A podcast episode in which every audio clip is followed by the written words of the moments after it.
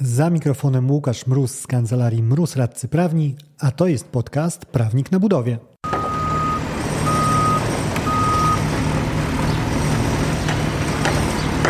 Z tej strony mikrofonu radca prawny Łukasz Mróz, prawnik na budowie. Zanim zaczniemy, chciałem Cię serdecznie zaprosić na najbliższe szkolenia Akademia Kontraktów Budowlanych, konkretnie szkolenie umowy budowlane 3.0, czyli dwudniowe szkolenie obejmujące wszystko, co interesujące w umowach.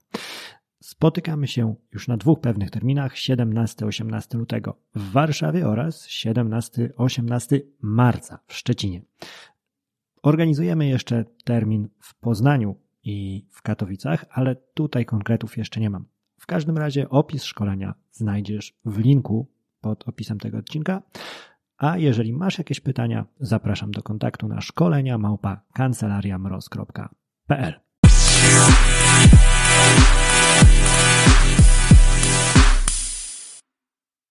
Czasami zadane pytanie daje więcej informacji niż odpowiedź, która ma po niej nastąpić.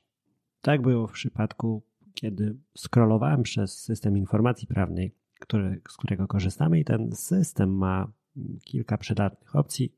Jedną z nich jest e, taki moduł, w którym możliwe jest zadawanie pytań dotyczących e, zamówień publicznych. I ten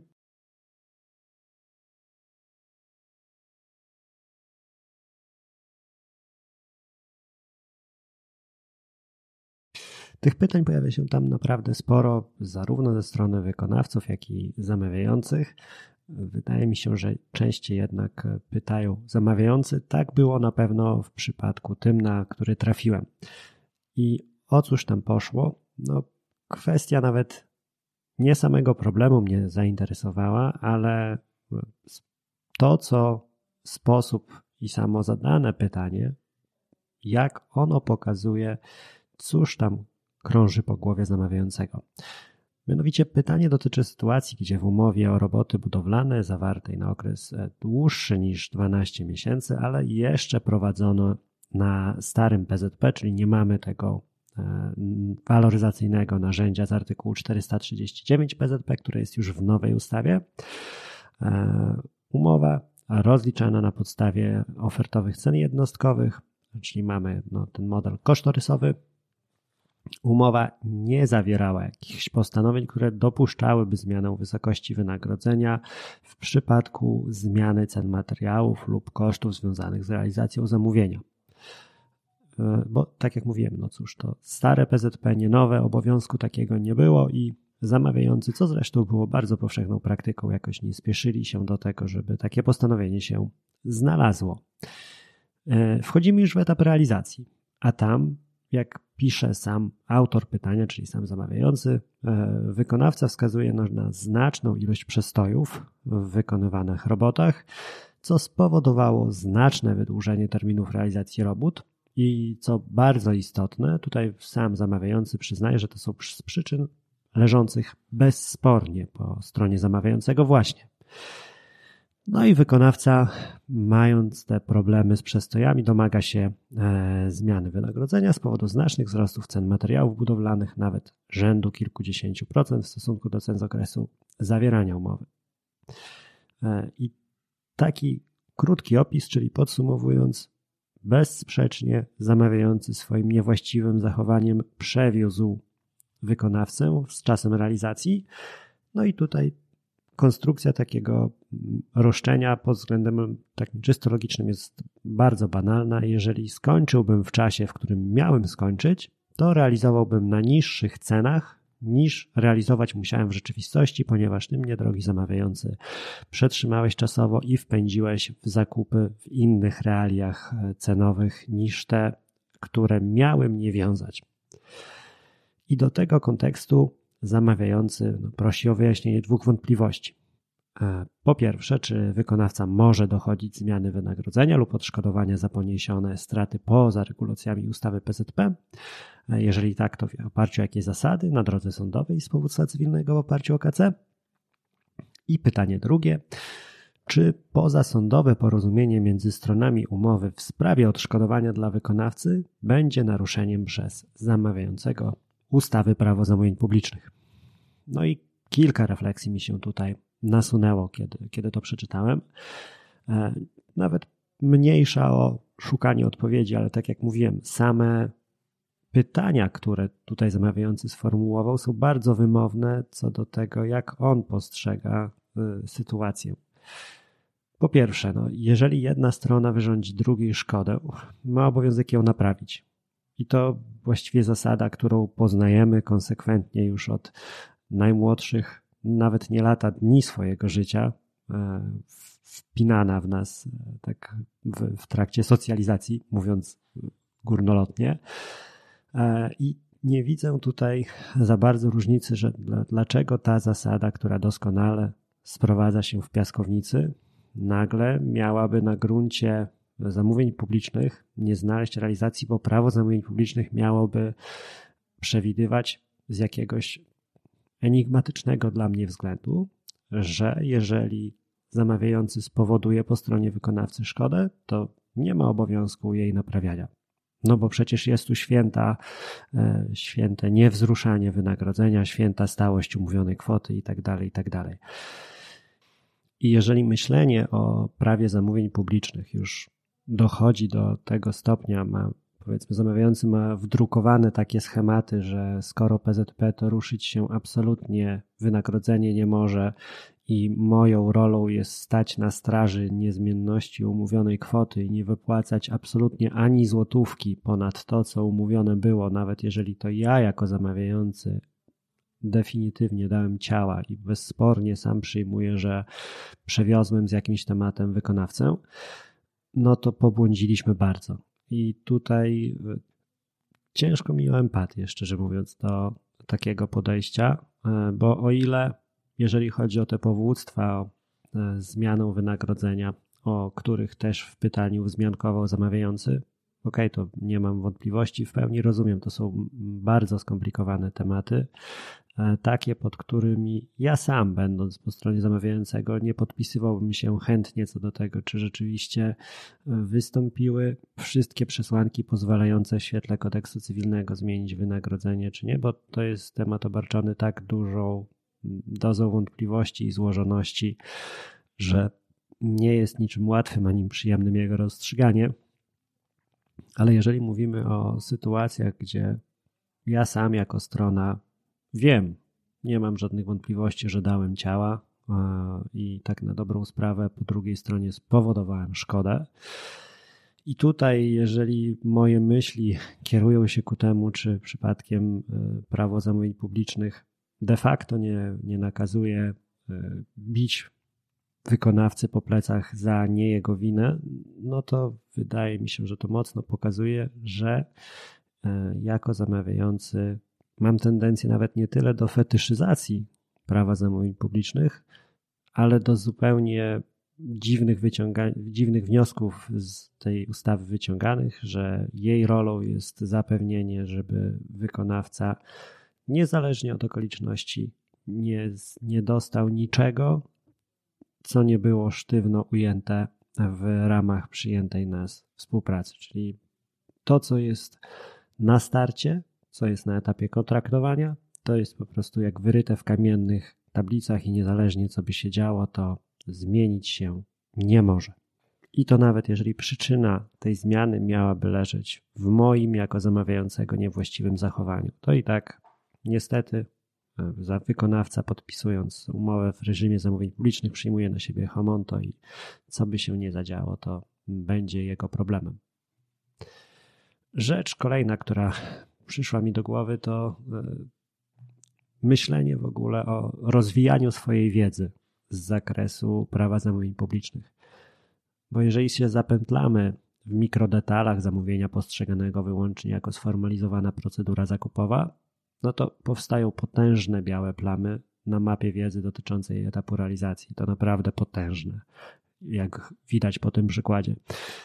I tutaj znowu ja rozumiem potrzebę zamawiającego, żeby dbać z pieczołowitością o to, czy wszystkie aspekty formalne, proceduralne tego kupowania, czy to robót, czy usług, czy dostaw były zgodne z ustawą.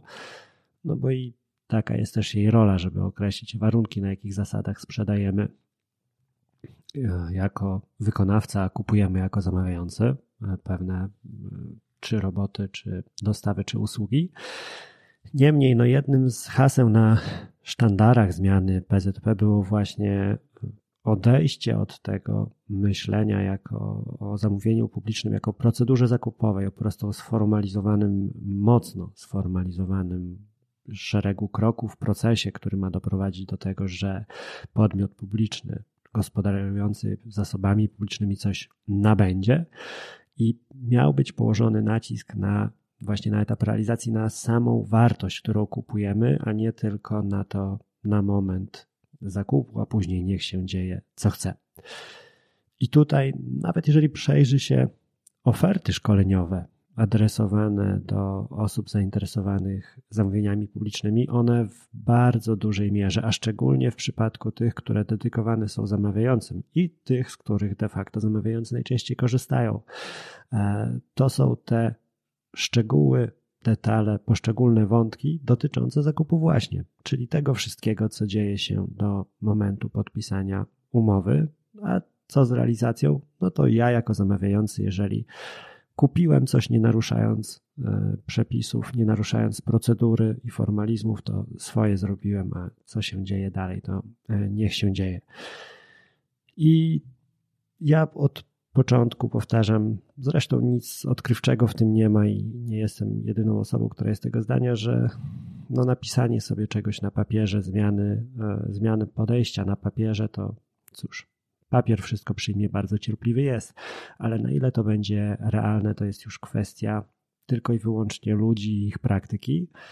No mamy już troszkę czasu współpracy z tym nowym PZP, i szczerze mówiąc, zdecydowanie więcej wody w Wiśle musi płynąć niż dotychczas upłynęło, żebyśmy w ogóle rozważali chyba, czy, no, czy ta zmiana optyki, zmiana mentalności jest dopuszczalna. No, na przykładzie tego pytania widzę, że ten konkretny zamawiający takiej, e, takiej zmiany nie miał, no bo e, dalej dla mnie to jest tak, te, te pytanie to jest pokazanie jakby takich elementarnych braków wiedzy co do, co do realizacji e, inwestycji, no i szczerze mówiąc też niezrozumienia e, idei samej stojącej za zamówieniami publicznymi.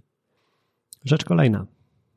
No z jednej strony słychać utyskiwania na obszerność tego nowego prawa zamówień publicznych, ale z drugiej no, nie sposób oprzeć się wrażeniu, że ta ustawa byłaby odbierana jako godna przybicia takiej pieczątki OK, dopiero kiedy wprost zapisana byłaby w niej odpowiedź na każde pytanie dotyczące zamówień. Tutaj spoiler alert oznacza to, że w praktyce dobrą ustawą nie byłaby nigdy, bo taka sytuacja nie jest możliwa. I też ważne zastrzeżenie, bo ten odcinek może być potraktowany jako taki off-road, wyjazd na, w tereny zamawiającego i tam wrzucanie kamyczków do jego ogródka ale nie sądzę wcale, że jest to kwestia ograniczona tylko do zamawiających, bo od wykonawców e, również zdarza się często no, słyszeć, że no, te prawo jest złe, no bo tak naprawdę nic z niego nie wynika.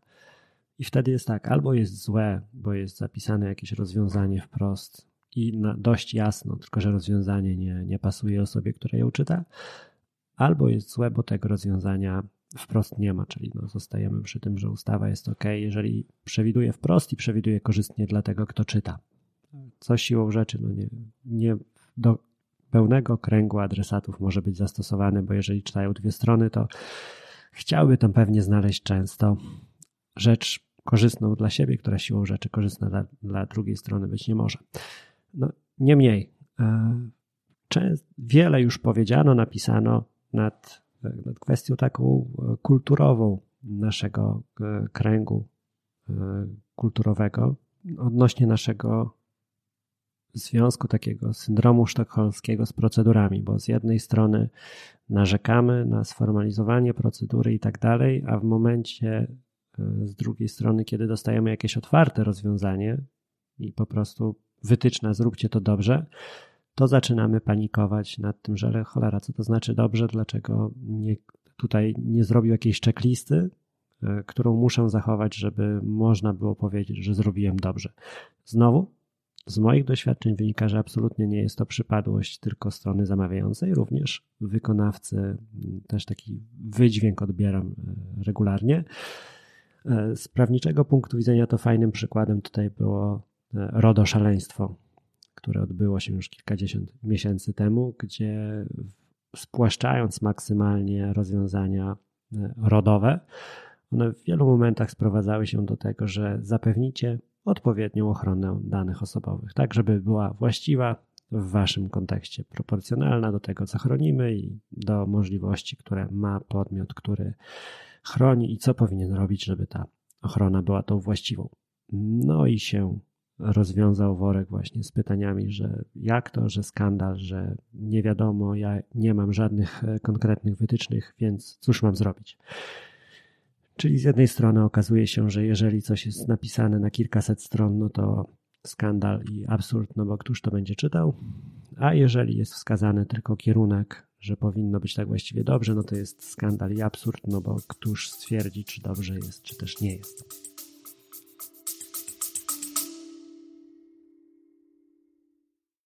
Wracam na trasę szkoleniową.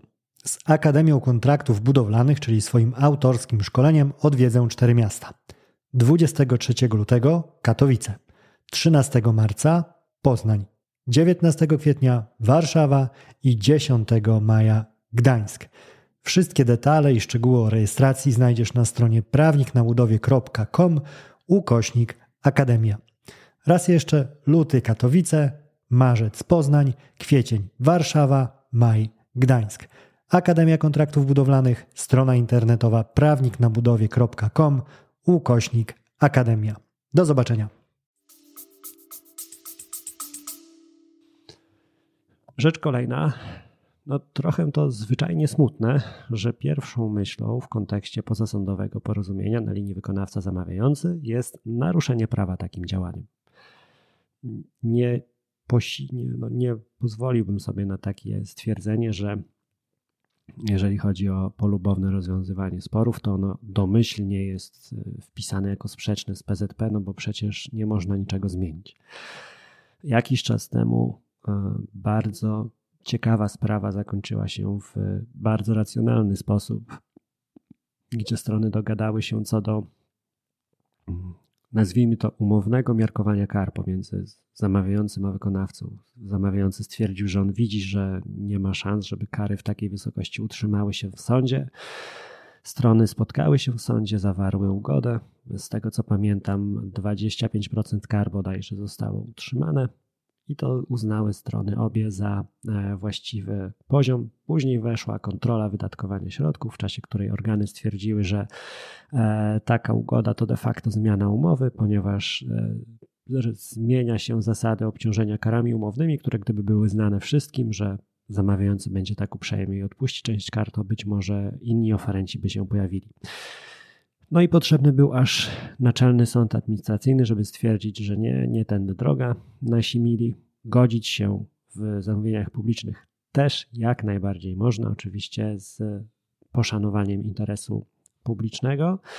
E, wręcz mamy przepisy e, dotyczące finansów publicznych, które wprost przewidują możliwość e, zawierania ugód i jest, korzystanie z nich jest jak najbardziej pożądane.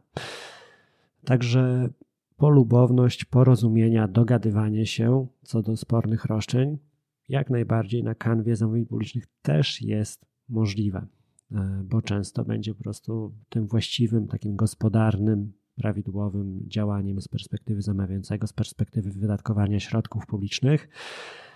I tutaj to, co jest ważne, to że e, to pytanie dotyczy odszkodowania. Czyli znowu nie mówimy nawet o kwestii jakiegoś podniesienia wynagrodzenia, o robót dodatkowych, ale znowu mamy bezspornie po stronie zamawiającego przyjmowaną przez niego odpowiedzialność za straty wykonawcy.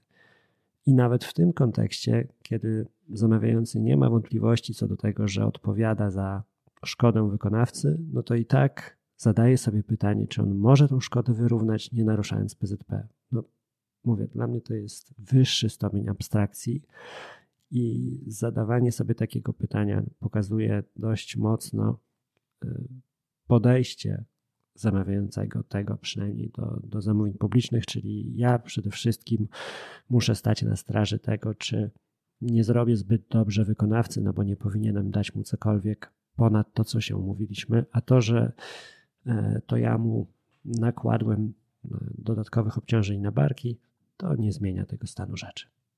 I rzecz już ostatnia, czyli to, że codziennością zamawiających stało się rozważanie wnioskowanej przez wykonawcę zmiany wynagrodzenia z uwagi na wzrost kosztów realizacji inwestycji.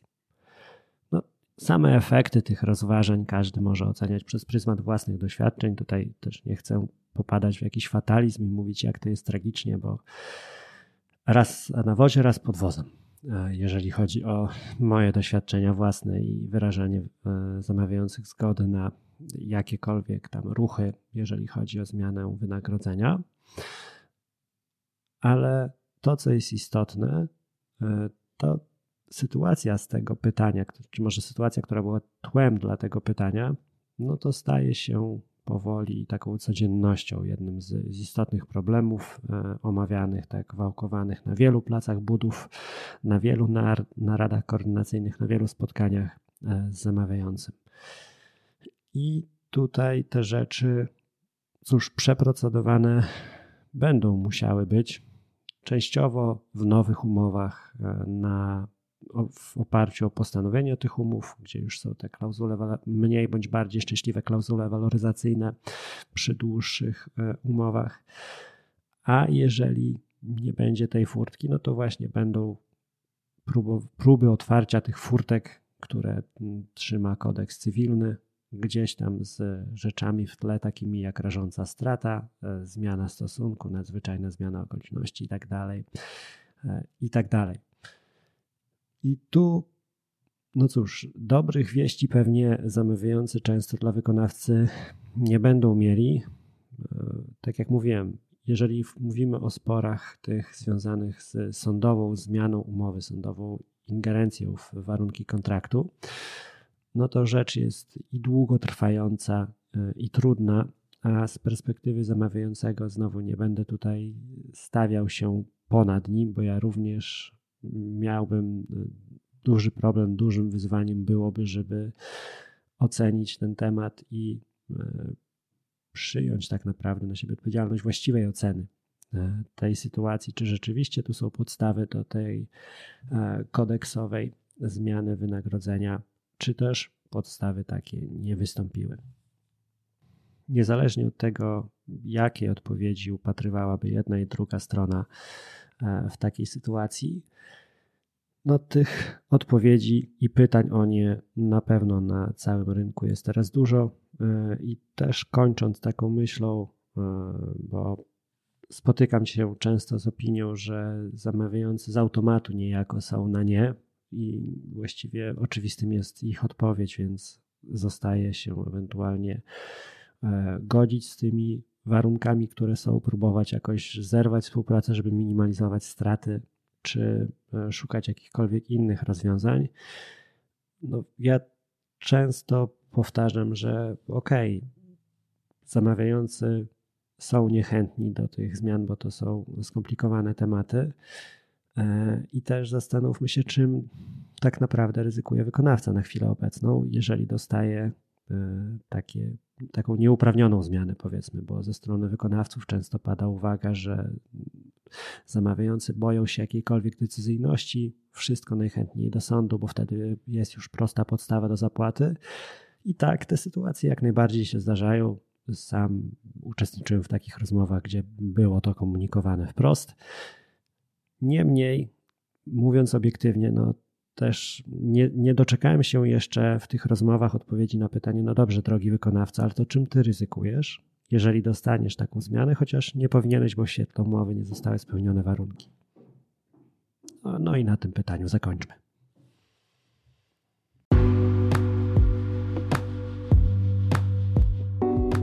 Dzięki za odsłuchanie tego odcinka. Zasubskrybuj podcast, żeby nie umknęło Ci żadne kolejne nagranie.